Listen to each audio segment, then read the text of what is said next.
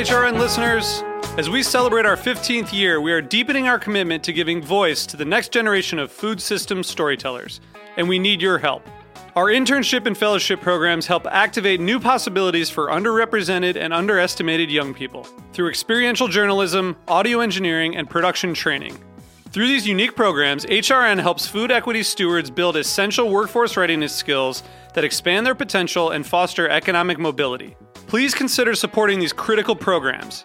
And with a minimum donation, you can be entered to win a dinner for two at an amazing restaurant in one of eight cities and tickets to a concert at a great venue in one of those cities.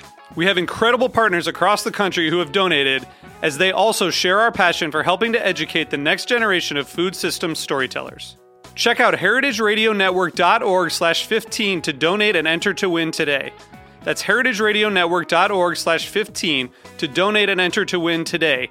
And make sure you donate before March 31st. Thank you. Today's program was brought to you by the Nutritional Therapy Association, real education for people who believe in real food. For more information, visit nutritionaltherapy.com. I'm Mike Echo from Food Talk. You're listening to Heritage Radio Network, broadcasting live from Bushwick, Brooklyn. If you like this program, visit heritageradionetwork.org for thousands more.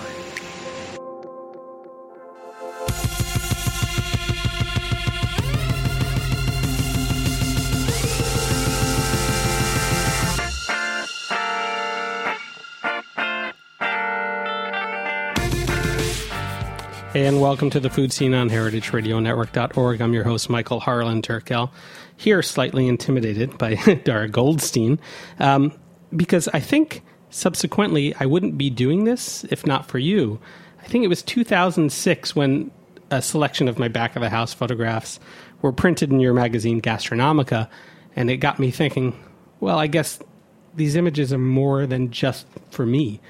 They were beautiful. Thank you. You're underestimating yourself. Yeah. Well, it, it was it was for so long. I, I, I was photographing, you know, this back of the house, the lives of chefs and kitchens, and I knew there was something there. But like many, I think I felt alone. You know, it, it is a very insular society.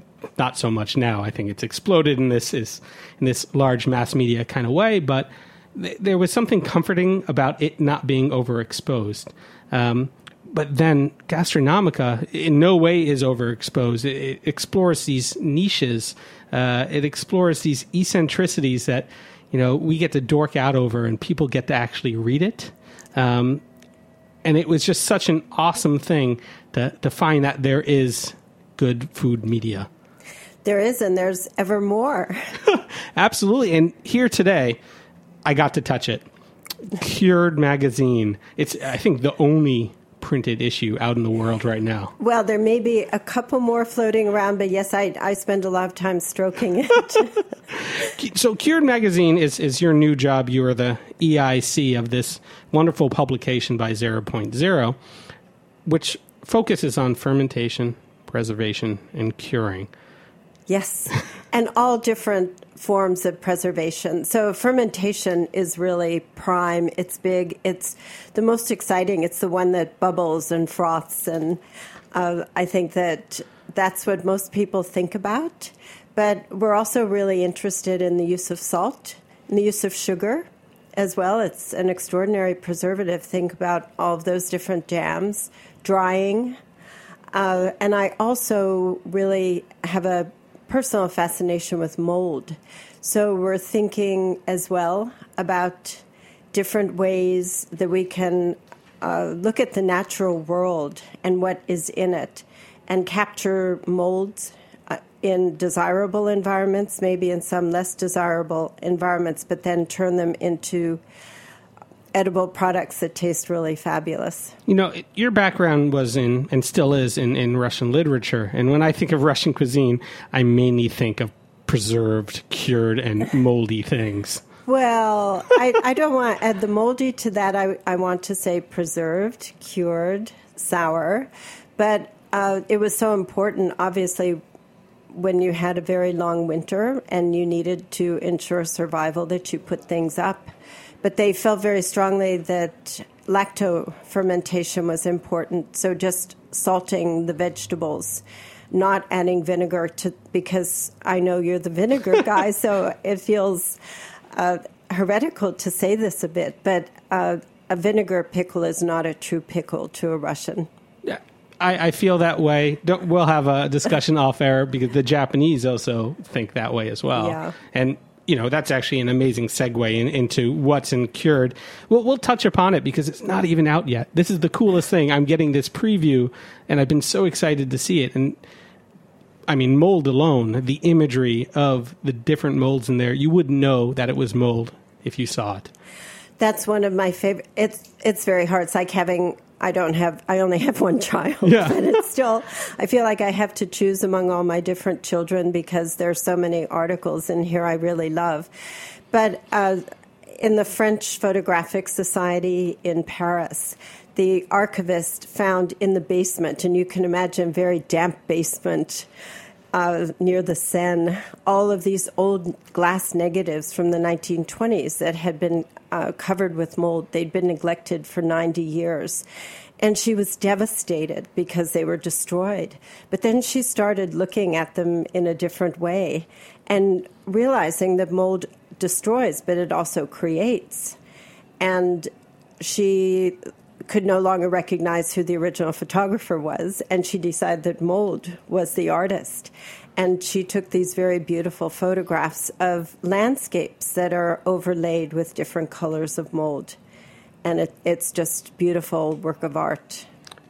I mean, it's kaleidoscopic. It looks like you know atom bombs being dropped in the you know uh, th- this rainbow desert. It, it just I can't wait till the world sees that. I think one of my aims with Cured is to help Americans get over their fear of mold. Obviously, there are bad molds and dangerous molds, but I think our country, uh, in the course of the 20th century and continuing into the present, has become so uh, overly sanitized. Uh, we're afraid of bacteria. We're afraid. We're, we're afraid of so many things. And we need to start recognizing the mold can be this beautiful tool that can create really dynamite flavor. Think- and how can we capture it? Yeah, I mean, I think we're scared of open air, and you know, uh, another article in there is about Nishiki Market in Kyoto, which I've been lucky enough to walk through, and the amount of pickles and cured things that are just out there in the open air. Uh, it's fascinating, and it, it just kind of resonates. It, it fills up your nostrils, and it makes you salivate and want more. It's it's not scary. It's it's you know, it brings you there. It does. And it is so essential to who we are as these living beings. And then you see all these living vegetables because it, it they're not packaged and sanitized. I mean, they're not unsanitary, but but they're it's as though they're living and breathing too, and and you get these uh, intense aromas. like you said before, you know, a lot of curing may be out of necessity. Is it all out of necessity, or where does you know fermentation, preservation, mold happen, where it, it's more out of uh, um, kind of an ephemeral nature? I've given this a lot of thought. I don't have the ultimate answer, but the the first impulse was to survive, and uh, people found ways to. For instance, one of my favorite things ever is gravlax, which is salmon that today we simply cure very briefly with a mixture of salt and sugar and live dillweed. You can add some other things. But originally, that salmon was buried in the sand. The fishermen in Sweden and other parts of Scandinavia were going out and they were out catching the salmon for several days and they needed to preserve what they had until they came back home. They buried it, lactofermentation began, and that was the original gravlax, which comes from gravidlax, buried salmon.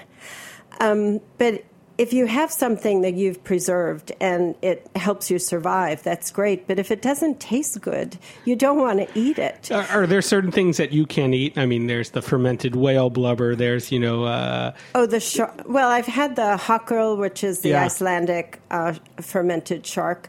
You know, if I have the brennivin, which is the Icelandic vodka, um, I can do anything.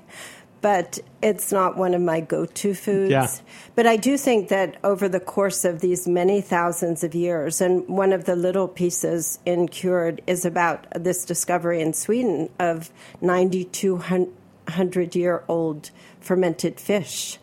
It's been going on for thousands of years, and if it weren't delicious, people would not continue to make it. So it's been this uh, progression of uh, working to make flavors as good as they can be. Have you have you seen Gravlax itself kind of iterate throughout the world? I know people make it in so many different ways now. Yes, I have. And uh, one of my favorite ways is made in Sweden. It's called ice cellar salmon. And they put it into a brine instead of rubbing the salt and the sugar right on the flesh of the fish. And so it sits in the brine for uh, 24 to 48 hours, and it has a silkier texture.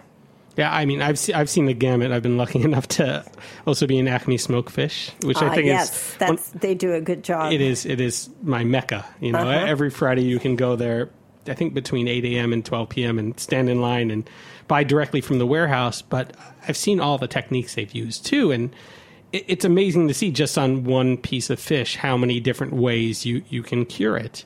Um, are there things that are uncurable though, or are there you know? Some diseases, I would say, we're still working on that, but but that also makes me think about how we are trying to cure those.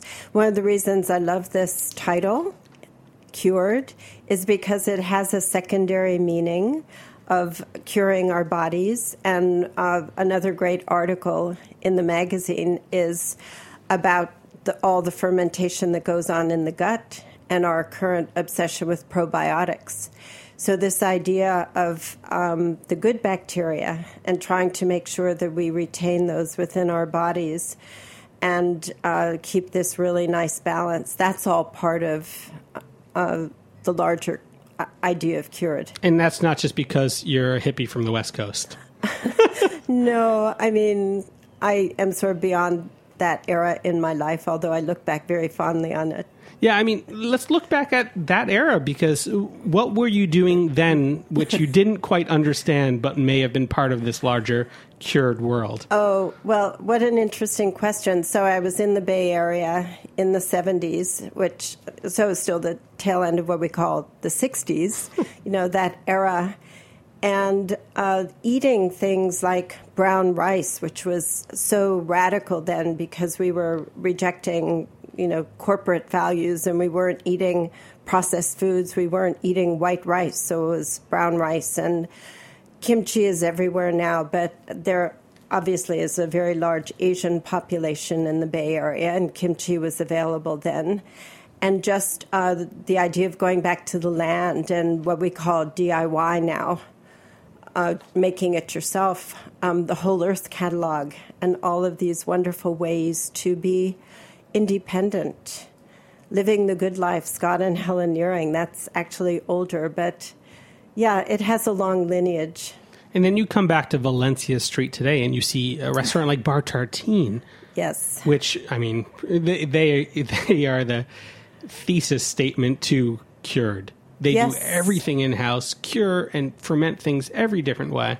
Yeah, and and they know how to work with sourdough in a way that, say, the uh, touristy version of San Francisco sourdough, which is just sour and has no depth or complexity of flavor, they have understood how to use different strains of yeast and create beautiful, beautiful bread. And you highlight another one of those kind of restaurants, uh, Baroo in L.A. Yeah. Which I've I've only seen pictures of their pantry of their larder and been blown away by kind of the spectrum of things that they do. Yes, he's really cutting edge, I would say. When I was in Japan, I, I stopped by this little restaurant and it's Hakko Ryori, H A K K O. Uh, Hako H A K O, I guess, is down in Osaka and it's kind of a, a vinegar cured box sushi, but I'm, I'm getting ahead of myself. Uh, H A K K O is a fermentation cuisine that only just started happening in Japan, and it was fascinating to see because I thought most of Japanese cuisine was just fermented, but it it's another thing that's taken for granted. You know, you, you see so many things in, in their supermarkets that are like the white rice. Right, and they love the white rice. Yeah, yeah. And there's um, some very interesting studies that have been done about that. But I think one of the things that uh, sort of the general population doesn't realize is that if you go into the grocery store and you think about the most basic things we eat um, bread, uh, cheese, yogurt, I'd say is pretty basic these days, although it was once radical. uh, tea, coffee, chocolate, uh, wine, beer, uh, distilled spirits all of these things have undergone different forms of, of uh, fermentation and aging. And so, really, when um, Zero Point Zero asked me to be involved with this, at first I thought, well, that's maybe a niche publication. How many issues can we produce? And when I started thinking about it, I think it could go on well beyond my lifetime there's that much to explore throughout the world. Well, it's one of those good things come to those who wait. You know, ultimate patience of dealing with these kind of products that take you know extraordinary amounts of time to make. Uh, we've all been waiting for Cured, and we're so glad that it's here. Well, thanks for your excitement. We're going to take a quick break, and we'll come right back to the Food Seen on heritageradionetwork.org. Cheers.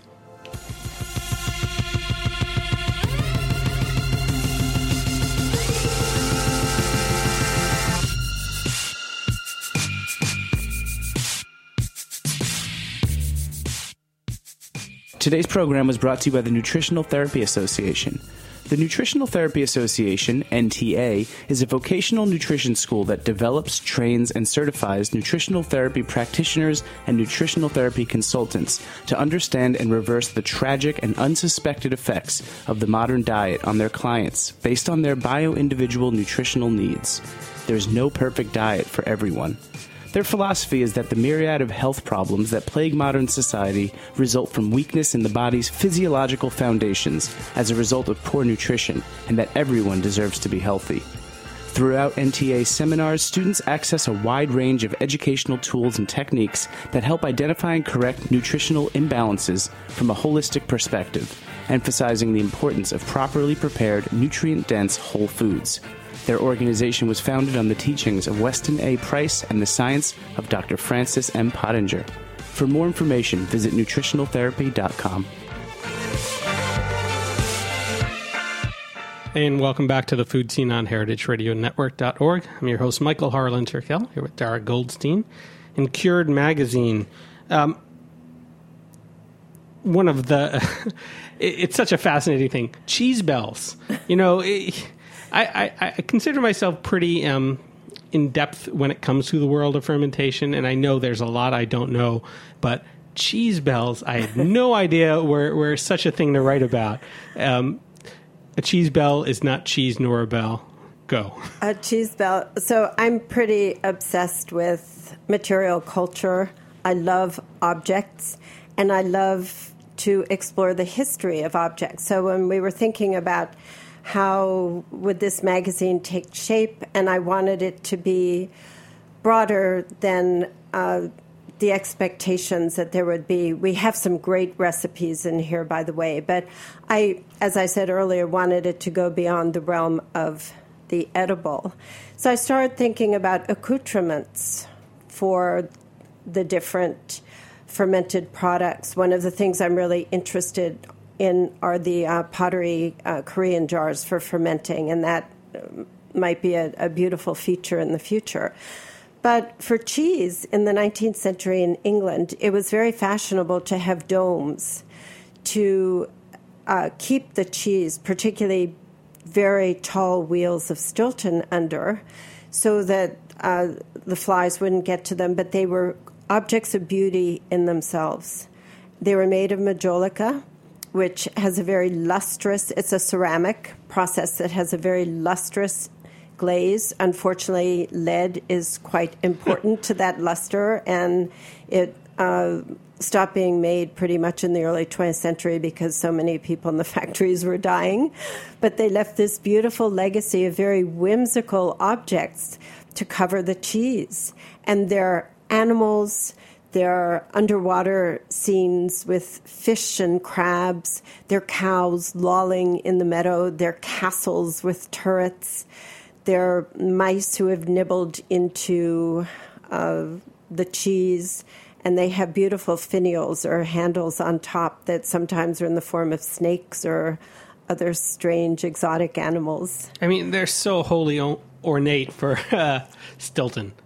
Yeah, but Stilton, of course, was considered the king of cheese. Although I did find a quote uh, from, I think, 1720, Daniel Defoe, who had traveled to the home of Stilton and found that what he was served there was full of maggots. And uh, but that relates to another article in the book about the uh, Sardinian cheese that that has the live maggots in it. So it, it's all a question of acculturation and there's a great article by Fuchsia Dunlop that talks about uh, rot, basically, and how rotted cheese, which is what, or rotted milk, I should say, which is what Stilton is, you know, it has mold in it. That's what makes those beautiful, succulent blue veins. To a Chinese um, person from uh, central China who will eat stinky tofu that makes up us turn up our noses will be offended by the smell of Stilton.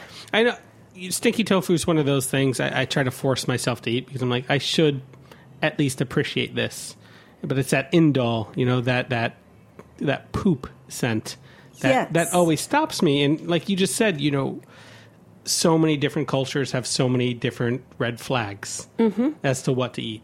Exactly, and and it is taught at a very early age. So uh, again, one of the things I hope Cured will do is make readers very curious to at least try things. You don't have to decide that it's become your new favorite food, but to get past the hesitation and at least give give it a taste. I've never been to Mexico, but I want to go with Betty Fussell. Oh, Betty, the amazing Betty Fussell, who is now 89 and went on a jaunt to Guadalajara so that she could research an article on tejuino.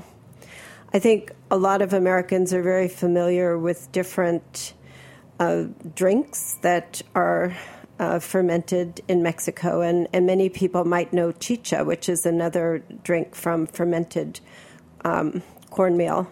But tejuino is sweet, and it uh, was something that she had never explored, and she's so adventurous and feisty that she went down there and found the best tejuinero who taught her how to make it, and there's a great recipe for it in the magazine. And ultimately fashionable, too. Yes. I mean, wait until you see the image of her sitting at the table with her spectacular hat.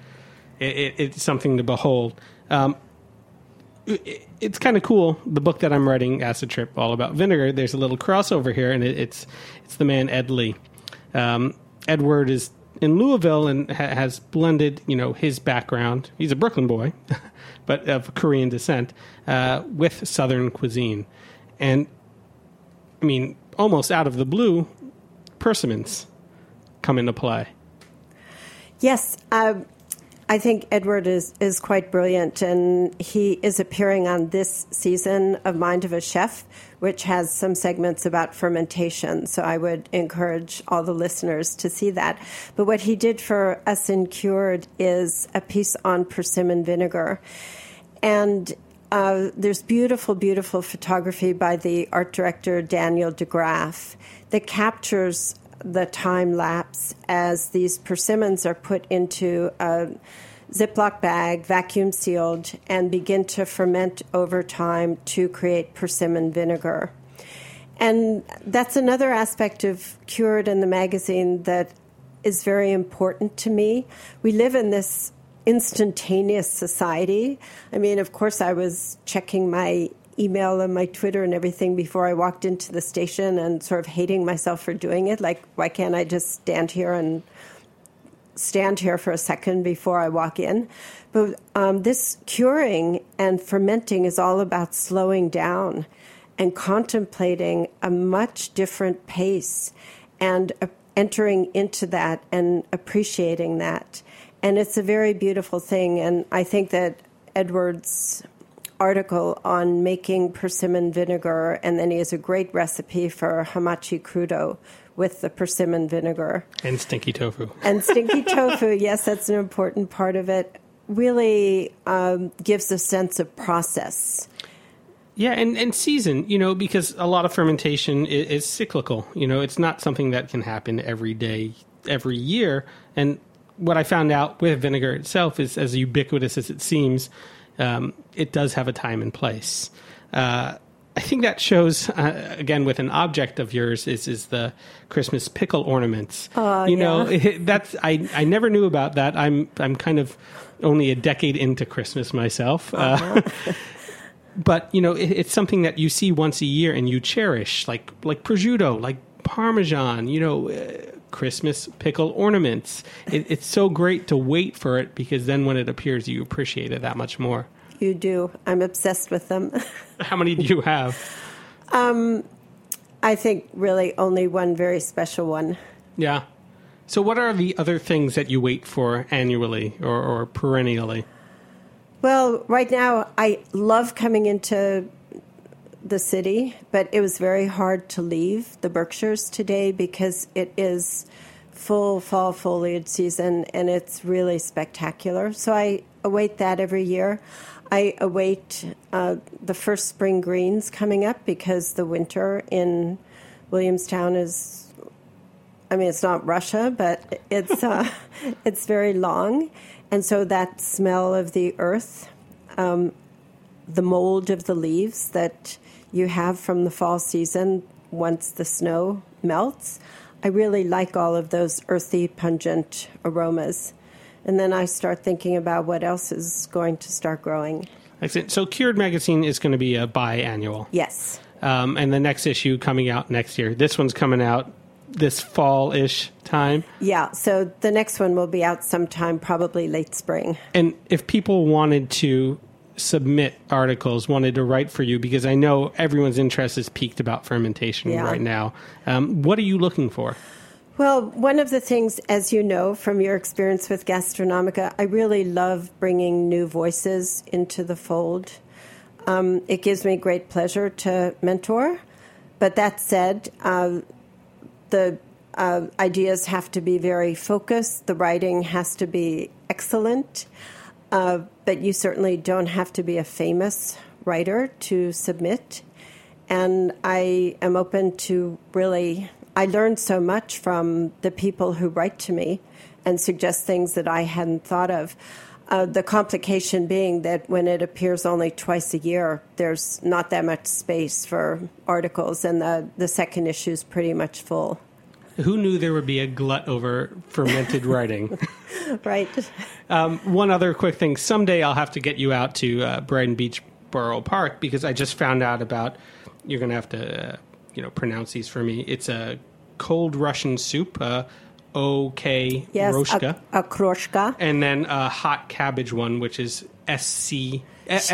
Da, she, well, I- Yeah. I won't go into my Yeah. Russian thing now. Yeah, that's uh, cabbage soup. And the thing about the cabbage soup, and that really brings up a wonderful point about the um, the whole slow process of uh, so sauerkraut, real sauerkraut that has been brined and uh, fermented, is the mainstay of a mainstay of the Russian diet, and it is the basis of this cabbage soup.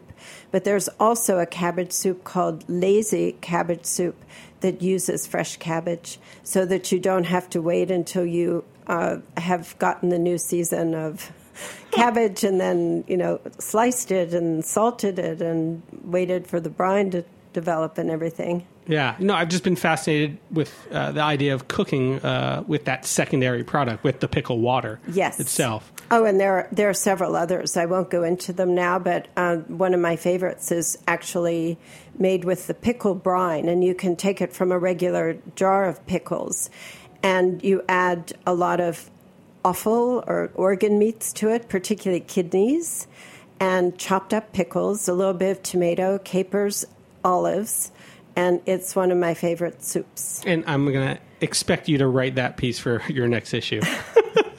There's an idea. Excellent. Thank you so much for being on. Thank you so much for bringing Cured Magazine to life. And I can't wait till everybody else gets to see what I already know is a beautiful topic. Thanks so much for your excitement, Michael. It's great talking to you. Absolutely. You've been listening to the Food Seen on heritageradionetwork.org.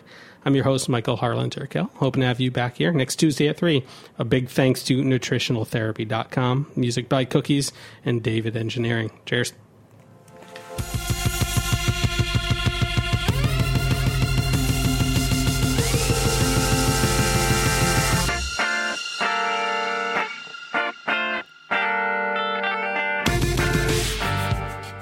Thanks for listening to this program on heritageradionetwork.org. You can find all of our archived programs on our website or as podcasts in the iTunes Store by searching Heritage Radio Network.